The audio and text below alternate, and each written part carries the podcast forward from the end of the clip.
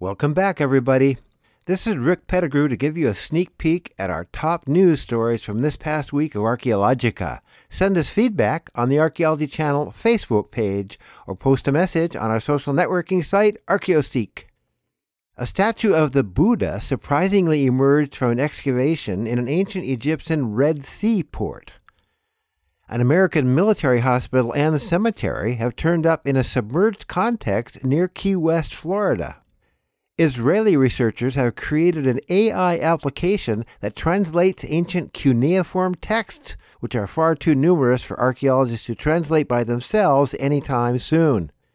And stone tools from a 150,000 year old site in Senegal, West Africa, reveal a long span of cultural and environmental stability. Thanks to everyone for supporting our subscription platform, Heritage Broadcasting Service, available at heritagetac.org. We now have hundreds of titles you can binge upon on Roku. Please help us spread the word. Again, that link is heritagetac.org. Our tour program, TAC Tours, will continue this year, including a tour of megalithic sites in Ireland in September. The link to our tour program is at archaeologychannel.org slash tours. And now here's Laura Kennedy with the audio news from Archaeologica. We hope you find this to be a valuable part of your day. Welcome to the audio news from Archaeologica. I'm Laura Kennedy, and these are the headlines in archaeological and historical news for the week of April 30th through May 6th, 2023. We open this week in Egypt, where the discovery of an ancient statue has shed new light on intercontinental trade in the Roman world. As reported by the Smithsonian Magazine, archaeologists have excavated a two foot tall Buddha statue in the Egyptian port city of Berenike, situated near the Red Sea. The statue, crafted from Mediterranean marble, is the first ancient Buddha found west of Afghanistan Based on stylistic details, the researchers believe it was crafted in Alexandria during the 2nd century AD. Founded in the 3rd century BC, Berenike eventually became one of the largest ports in Roman Egypt. Goods such as ivory, textiles, and semi precious metals passed through the city until it was eventually abandoned around the 6th century AD. Recent excavations at Berenike have revealed other items that also evoke the region's cultural mix. They include an inscription in Sanskrit dating to the reign of Emperor Marcus Julius Philippus, known as Philip the Arab, who lived between AD 204 and 249, and coins from the Indian kingdom of Satavahana between the 2nd century BC and the 3rd century AD. Such finds are part of a growing body of evidence that shows just how interconnected the Roman Empire was to the broader Eurasian world, and India in particular. They also help shed light on the unique role played by Egypt, which was a hub of trade and cultural exchange linking much of the Old World. The Berenike excavations are a joint effort between American and Polish researchers. Steven Sidebotham, a historian at the University of Delaware, is the director of the American team, while the Polish team is led by Mariusz Gwiazda, an archaeologist at the University of Warsaw. Our second story comes from South Florida, where divers have found the submerged remains of a hospital and cemetery near Key West. Both facilities were initially built on small islands before becoming submerged over time. This work was done with the assistance of archaeologists from the National Park Service's Submerged Resources Center, the Southeast Archeological Center, and graduate students from the University of Miami, and the Park Service released the findings this week. Our story comes from the Lexington Herald Leader. The cemetery, uncovered in a survey that began in August 2022, has been identified by archaeologists as the Fort Jefferson Post Cemetery. Historical records indicate that dozens of people, mostly U.S. soldiers stationed at Fort Jefferson, are likely buried at the cemetery. Only one grave has been identified. A headstone in the underwater cemetery bears the name of John Greer, who died while working at Fort Jefferson on November 5, 1861. The details surrounding Greer's death are unclear, but his grave was prominently marked with a large slab of greywacke, the same material used to construct nearby Fort Jefferson. According to the Park Service findings, Fort Jefferson was known primarily for its use as a military prison during the American Civil War, but the islands and waters surrounding the fort were also used for naval coal refueling, lighthouse stations, naval hospitals, quarantine facilities, and for safe harbors and military training. This meant that the population at the fort and surrounding islands swelled with soldiers, prisoners, enslaved people, engineers, and support staff, as well as their families.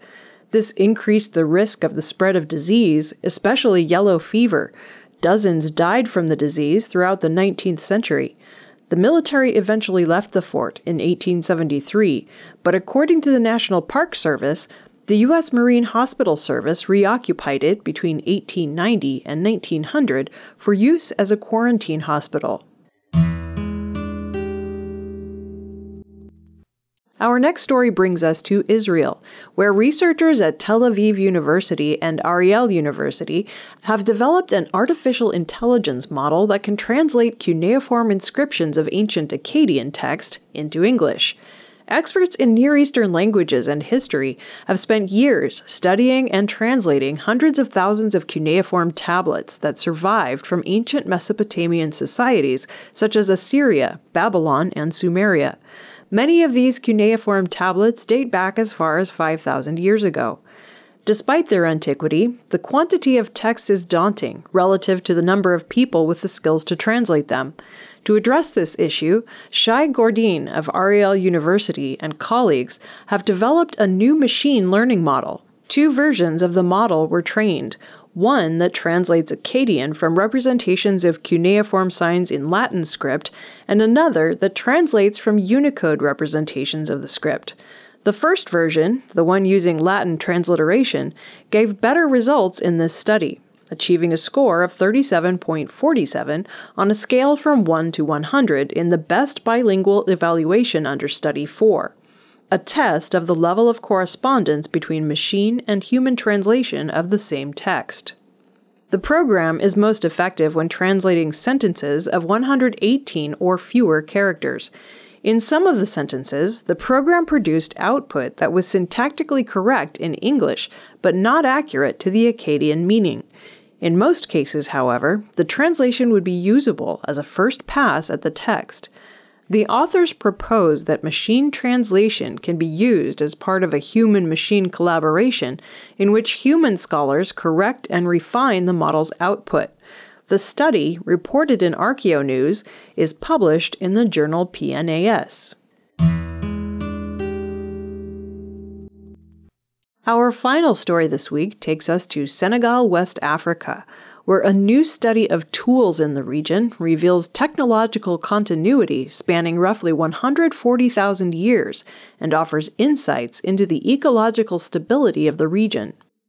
As reported by Phys.org, a study led by scientists from the Max Planck Institute of Geoanthropology, Cheikh Anta Diop University of Dakar, University of Sheffield, and University of South Florida extends the time frame in which Middle Stone Age toolkits are known from West Africa to 150,000 years ago.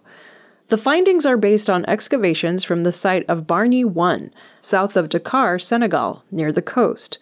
According to Chris Kiahtipes of the University of South Florida, the discovery of mangrove and brackish wetland plant microfossils at the site indicates that the site was located near an estuary and demonstrates how important these habitats are to humans, past and present.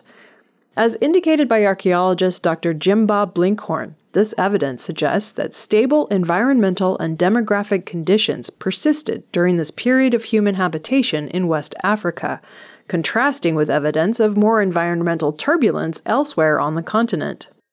The study highlights long term durability of core elements of Middle Stone Age toolkits in West Africa and stresses the lack of evidence for the creation of specialized technological developments elsewhere.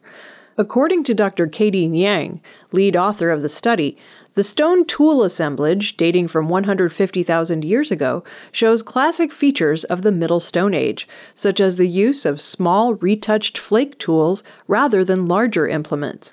Niang attests that the chronology of the West African Middle Stone Age has only recently begun to come into focus.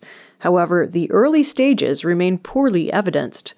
The assemblage from Bargny 1 is closely comparable to those of a similar age from across the continent and is the first site from West Africa dating to the Middle Pleistocene, prior to the beginning of considerable technological regionalization elsewhere in Africa. The study is published in the journal Nature. That wraps up the news for this week. For more stories and daily news updates, visit Archaeologica on the World Wide Web at archaeologica.org, where all the news is history.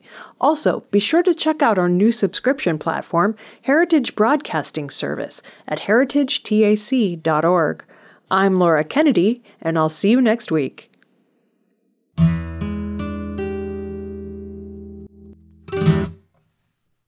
This has been the audio news from Archaeologica, presented by the Archaeology Channel. Be sure to check back with us next week for our next edition.